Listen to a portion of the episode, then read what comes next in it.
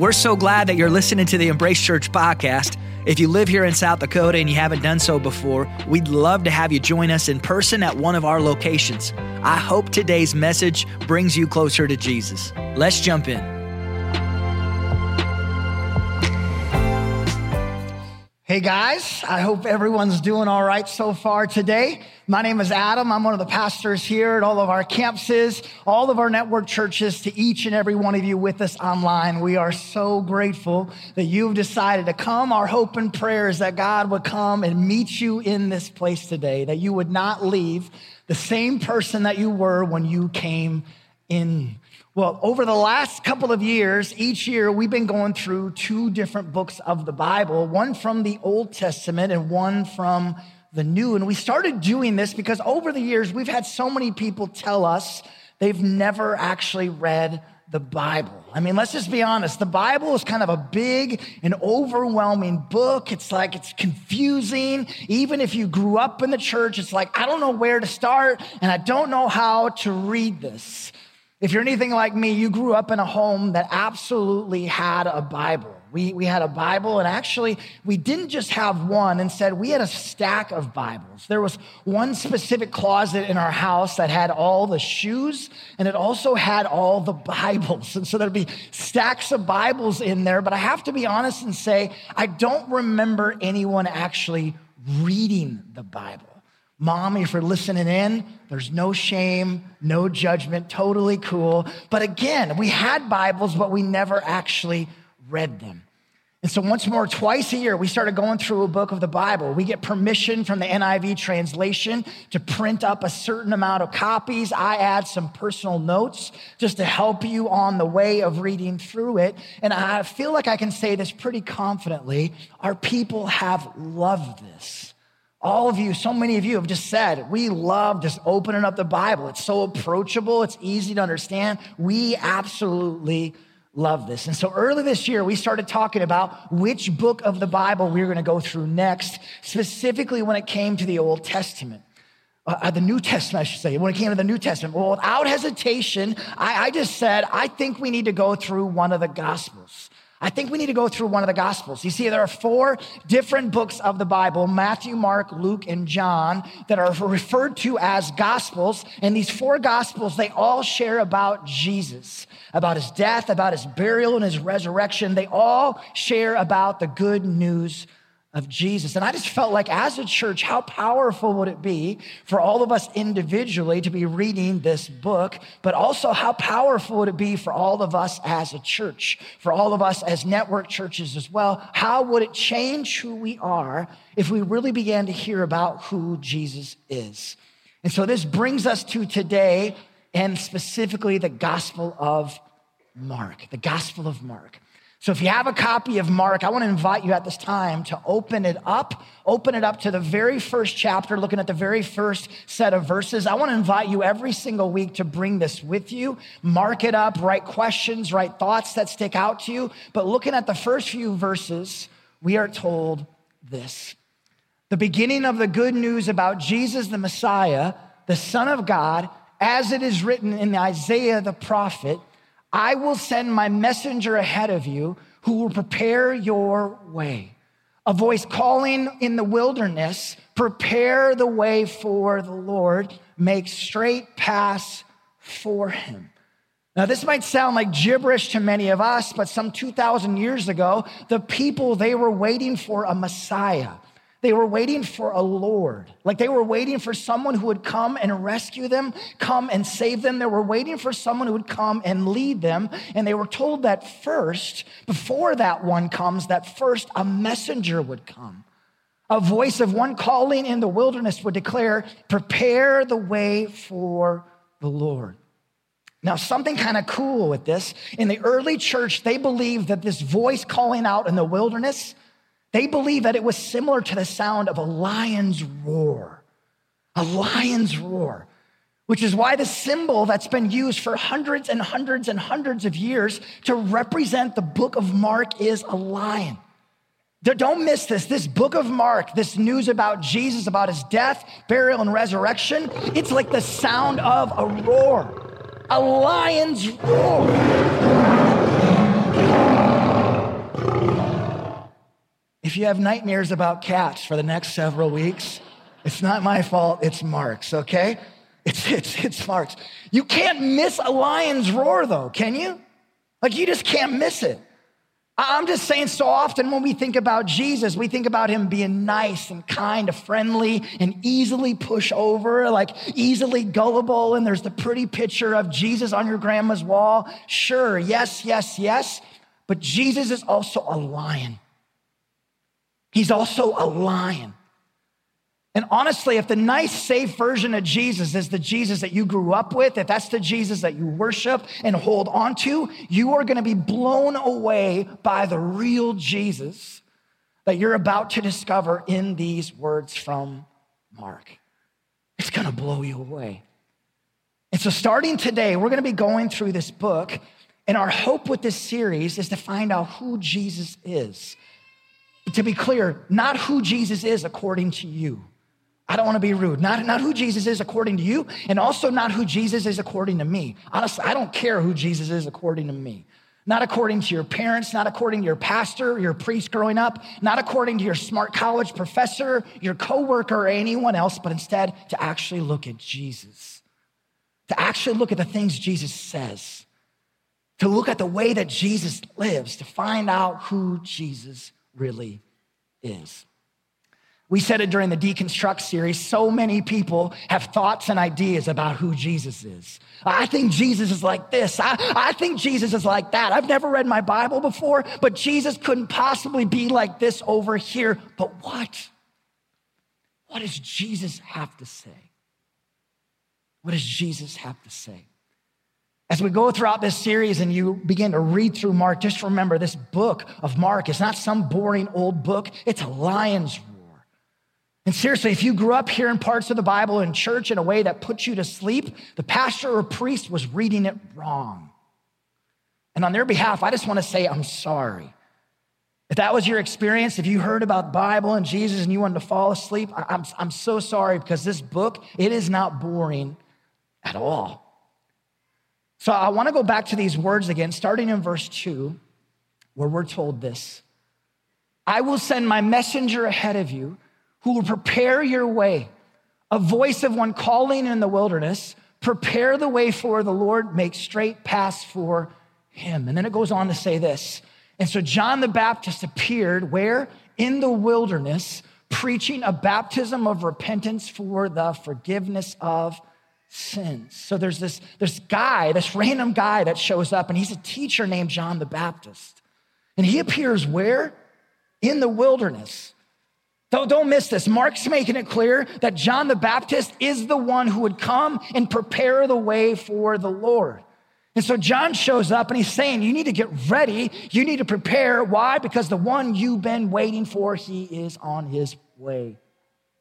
You need to get ready.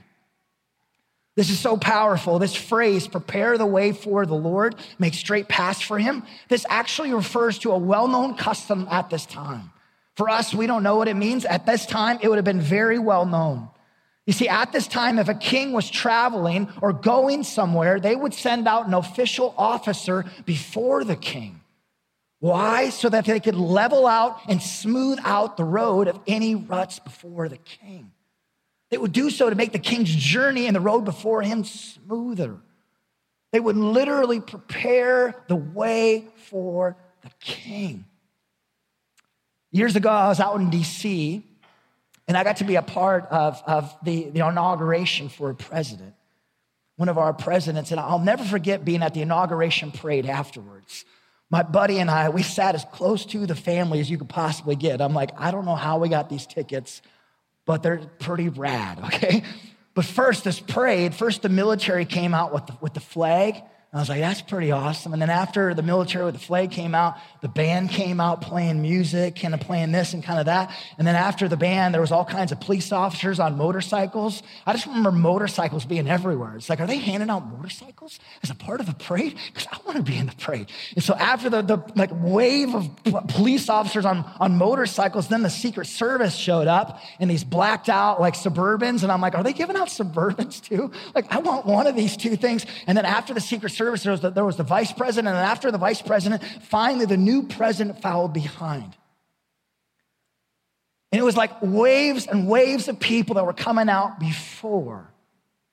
Waves and waves of people that were coming out to prepare the way for the present. So hear this, what John the Baptist is saying to the people who are listening to him in the wilderness, and what he's also saying to us is you need to prepare the way. John's saying you need to get prepared. You need to get ready. You need to, you need to prepare your heart, and not just your heart. Our faith isn't just like a personal, private thing, not just your heart, but you also need to prepare like your lives as a whole. You need to get ready. You need to prepare. And it's not because some like powerless human president is coming. I don't, I don't want to be rude about, about presidents, but they come and they live and they die. Not, not, not some like powerless president. I'm talking about one who's coming who's on a completely different level. I mean, the, the president has got such little power.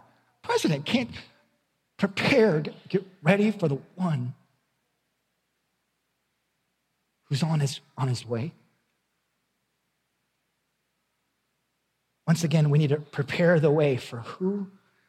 Starting in verse four, we're told. So John the Baptist appeared in the wilderness, preaching a baptism of repentance for the forgiveness of sins. The whole Judean countryside and all the people of Jerusalem went out to him, John, confessing their sins. They were baptized by him in the Jordan River. John wore clothing made of camel's hair with a leather belt around his waist, and he ate locusts and wild honey. Just to pause here for a second, John the B is like the original hipster, okay? He's got his handmade belt, you know, he's got his organic honey. He's probably got in like India essential oils. He's probably got some diffusers out there in the wilderness. But anyways, he, he says, you know, like this, this is his message. This was John's message. John says, after me comes the one more powerful than I, the straps of whose sandals I am not worthy to stoop down and untie. Once again, to prepare the way for who? John's saying, get ready for the one who's greater than you.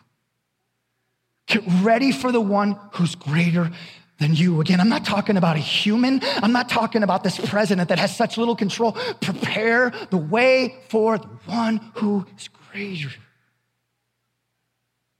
than you.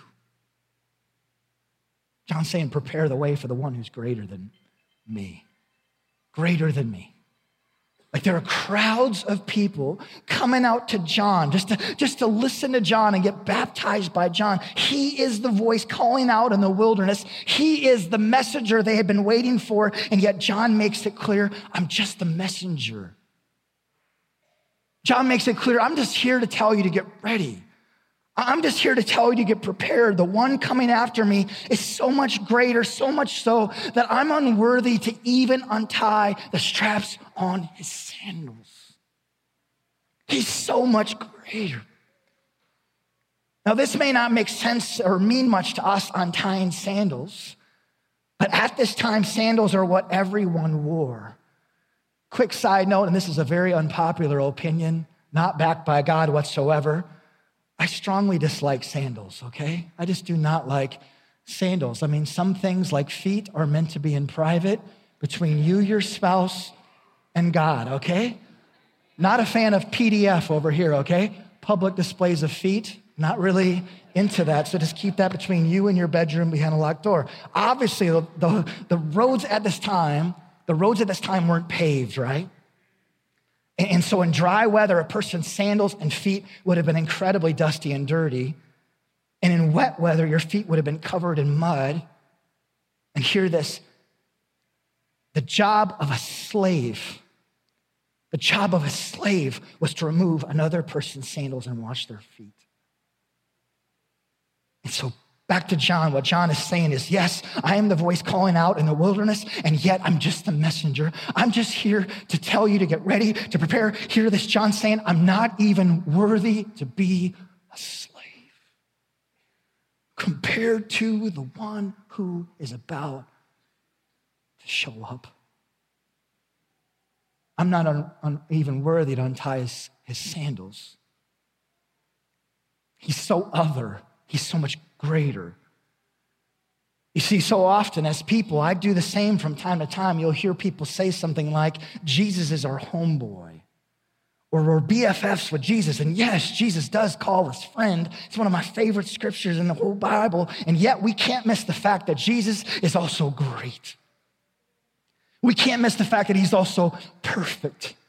We can't miss that he's also holy. I mean, his thoughts are so much higher than our thoughts. I don't want to be rude. His thoughts are so much higher than your thoughts. His ways are so much greater than our ways. John's saying he's so much greater than you and I that we're not even worthy of being his slaves. Now, at first glance, this might sound like a, like a bad thing, right? What? This doesn't sound good. And yet it's the complete opposite. I don't know about anyone else, but I, I want to follow someone whose thoughts are higher than my thoughts. Folks, most days I'm clueless. I don't know about you. I want to follow someone whose ways are greater than my ways. When I'm going through a storm in life, a storm that feels like it has no end, I don't know about you, but I want to stand next to the one who can command the storms, and as a result, the winds and the waves, they listen. I want to hold on to the one who commands the waves, and they don't talk back. Instead, they do exactly as he tells them. They submit, they surrender, they obey him. When I'm clueless in life, when I don't know up from down in a situation, how to fix something, how to overcome something, the struggle that I'm going through, I want to hold on to the one who is the source of all wisdom. He is the source, the beginning and the end of where all wisdom comes from.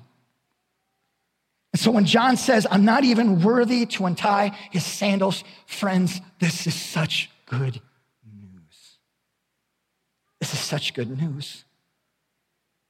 Again, just speaking for myself, I want to follow the one who is so much greater than me, the one who's so much greater than you. The, the, the, I want to follow the one who is so other than us. Continuing on in verse eight, John goes on and he, he says this. John says, I baptize you with water, but he will baptize you with the Holy Spirit. John's saying, just as I baptized you in the Jordan River a couple of verses earlier with water, the one who's coming, he's going to baptize you with the Holy Spirit. In another part of the Bible, it, it talks about the same exact scene. And there we're told that John says this, I baptize you with water, but he, Jesus, will baptize you with the Holy Spirit and with, with fire. Holy Spirit and with fire. Random fun fact, speaking of fire, in the last, last month, the fire department has come to this building twice, okay? One of those times I was there, the first firefighter off the truck attends Embrace. He gave me a high five and he said, what are you guys doing? Okay, he's like, what is happening? Just for the record, we didn't need a fire truck either time. There was no emergency, but they came very, very quickly. I was very, very impressed with our fire department. But seriously though, John tells us the one who's coming will baptize you with the Holy Spirit and with fire. What does that mean? Well, you see, at this time, fire was used to refine things. You, you'd use fire to heat up and refine something like gold. Like you'd use a crazy amount of heat. And when you did, the imperfections in the gold, the impurities in the gold, all the crud in the gold would rise to the top of the gold. And then after that, you would skim off all the imperfections and impurities. And all you'd be left with is the good stuff. After all this heat and then this fire, you would find yourself with refined gold. In the same way, John's saying to prepare the way for who? John's saying to get ready for the one who will refine you. He's saying get ready, prepare the way for who? Get ready for the one who will refine you.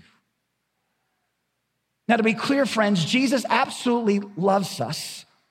And he loves us right where we are. It's a message I feel like I cannot say enough. He loves us right where we are. We don't need to clean ourselves up. We don't need to study our Bible and know all the Jesus answers before we come to him. No, he loves us right where we are. But hear this, he also loves us enough to not let us stay here. He also loves us enough to not let us stay in this place. I'm just saying, Jesus didn't show up and come and say, good job, guys. You guys are doing fantastic. He didn't show up and was like, oh my gosh, you guys got to figure it out. I'm actually impressed with how great you are at running the world and your lives. Like, gold star, you guys are awesome. I'm going back to heaven because you obviously don't need me. No, he came because we're a mess. He came because you're a train wreck. I'm talking to myself here too. You're a train wreck. Adam, you can't possibly be talking about me. Haven't you seen my Instagram life? Actually, I was thinking specifically about you when I thought of train wreck.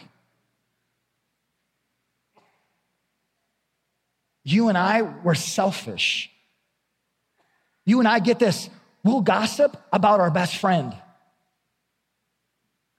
You and I, we're so twisted, we, we celebrate when, when people fall down and, and struggle. Yes. You and I, we're, we're jealous about everything. We're like, we're like a six, six-year-old. Don't be jealous. Mom, you still are. Dad, are you kidding me? You're jealous about everything. We're, we're hurtful. We're self-centered. We're easily offended. No, not me. It's the other political party that is. You're easily offended. I'm actually shocked by how high maintenance you are. It's crazy. No filters, zero self-control. Have I mentioned we're train wrecks? What Jesus is saying to us is prepare the way for the one. I'm coming for the one who will refine you. The one who will burn away all the crud in our lives and leave behind all that's good. Jesus is saying, I came to change you into the person I created you to be. I, I love you so much, but I, I also love you enough to not let you stay here. Now, once again, this might sound like a bad thing. He wants to refine us? What? With fire and heat?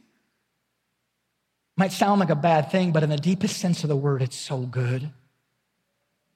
Like the stuff inside of us that ruins our relationships, he's coming to refine this. The stuff that we do that hurts the people in our lives that we love the most, he wants to refine this. The, the stuff in our lives that steals our joy, it robs us of our, of our contentment and our peace, he wants to refine this. The stuff that leads us to shame and regret, he wants to refine us. The stuff that we're slaves to, the people pleaser in us, the addiction that we're battling, he wants to refine this. All the things that keep us away from God, he wants to refine this. Again, Jesus comes and he's like, I came to refine you. Why? Because I love you.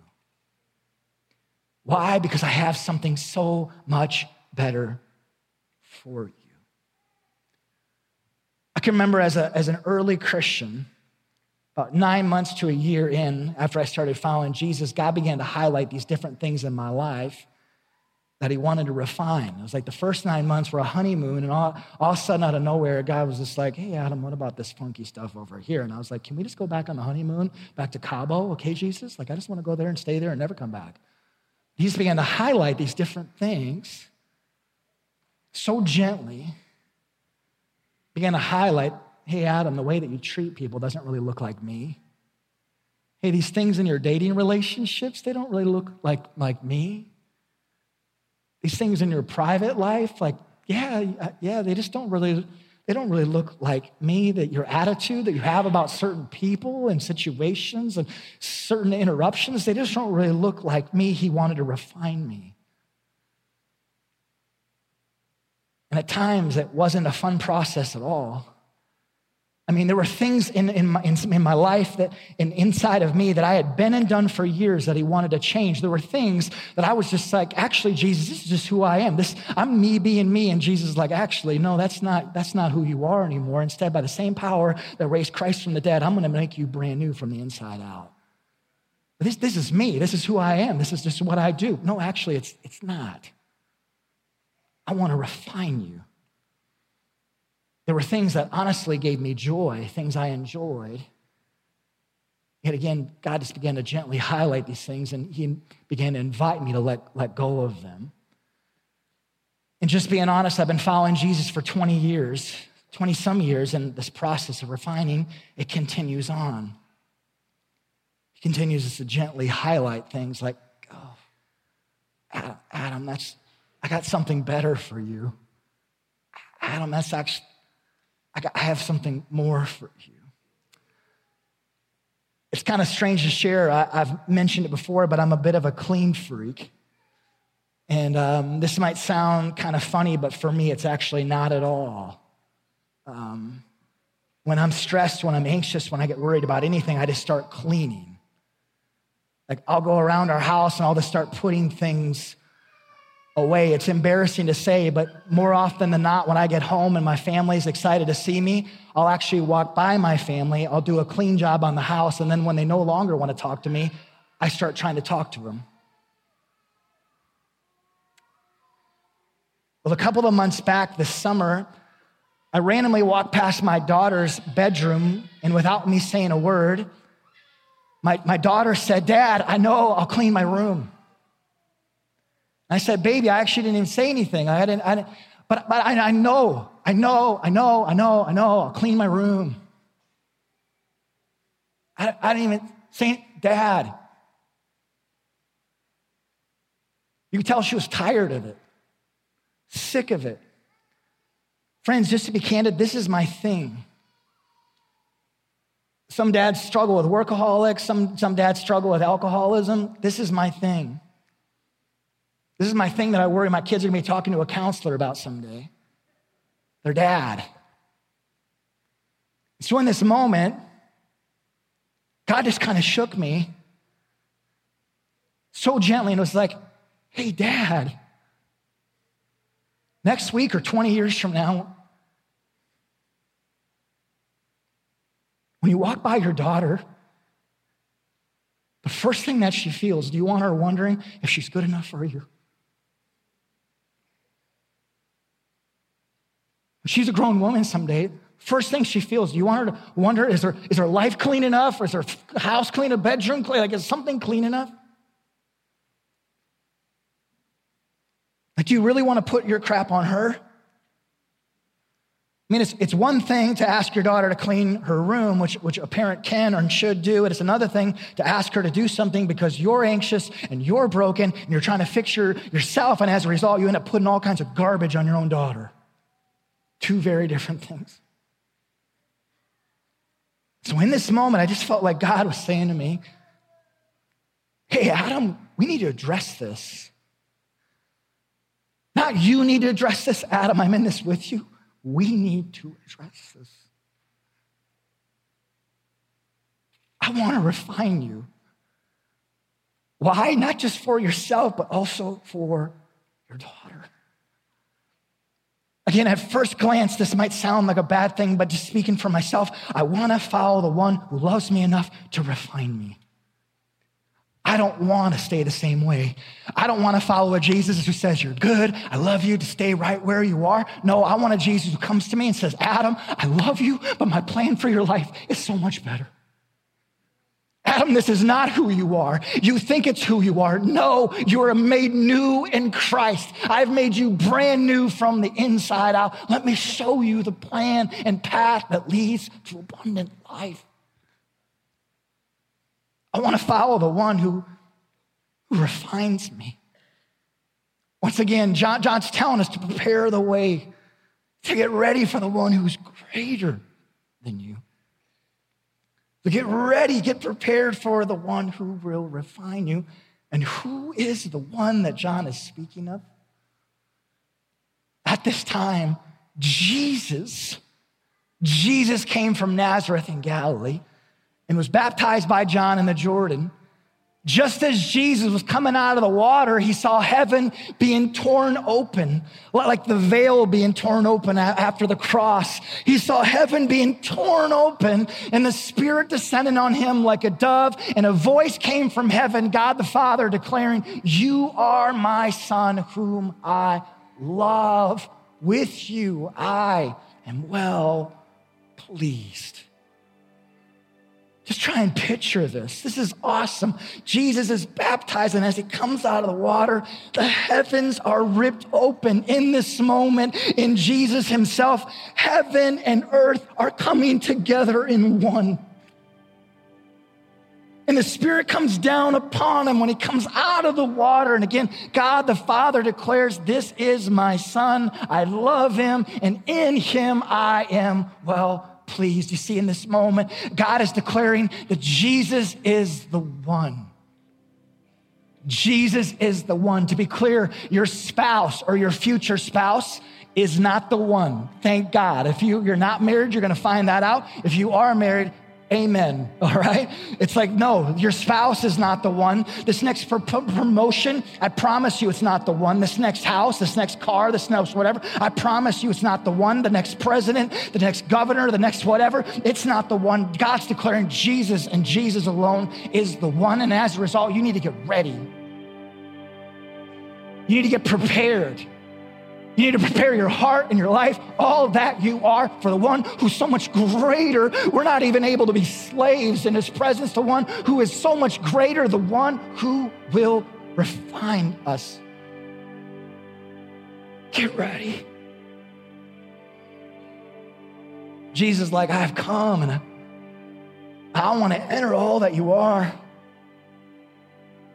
Get prepared.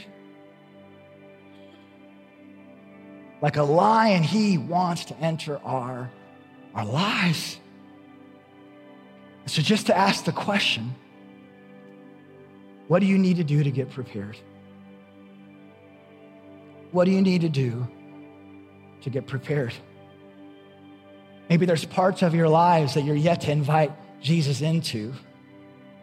There's, there's parts that are roughed out that you need to smooth out, and you just need to say, Jesus, I need your help to do this because I've tried to do it on my own. It's not working. And so would you just come? Would you smooth the roads out inside of me?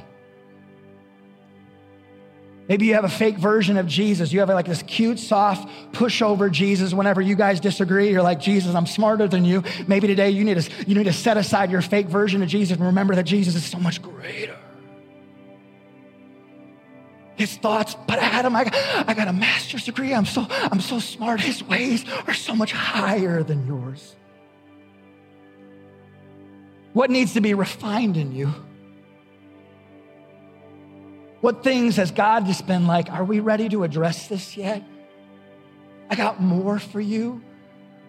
Are we ready to deal with this? But I'm, I'm, I'm sixty years old. It's too late. No, it's not too late. It's not too late. Whatever. What needs to be refined? What do you need to do to get prepared? And from this question today, here's my specific challenge. Over the next five weeks, I just want to challenge you to, to read this book, to read the, the book of Mark.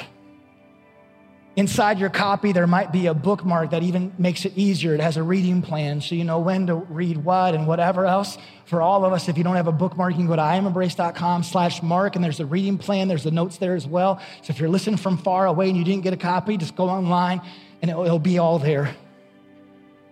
Seriously, though, each day, just, just open it up. It should take four minutes, five minutes to, to read this. Just open it up, and when you do, just ask the questions, Jesus, who are you? I don't want to know who you are according to somebody else, according to my, my college professor or my pastor growing up or even my pastor today. I want to know who you are. Who are you and what are you like? And as you read, just, just, just remember, and I pray you to even envision this. When you, when you open it up, I pray that you would picture a lion, like a lion standing on your, your, your pages. And it's just like, Jesus, this is so different than any version of you I've ever thought about or even learned about. Would you just envision that lion? Once again, going back to these verses. A voice of one calling in the wilderness, prepare the way for the Lord, make straight paths for him. Let's pray. Gracious Father, we come before you needy for who you are, thankful for who you are. We're so thankful that you continue to speak to us through your word. Your word is living and active, and that's, it's living and active in a way that we can't explain. We, we can't explain it, God, but our hope is that you would come and speak to us over these next f- five weeks, God. Who are you? What are you like? That's our heart's desire. Lord, starting today, would you prepare the way inside of us?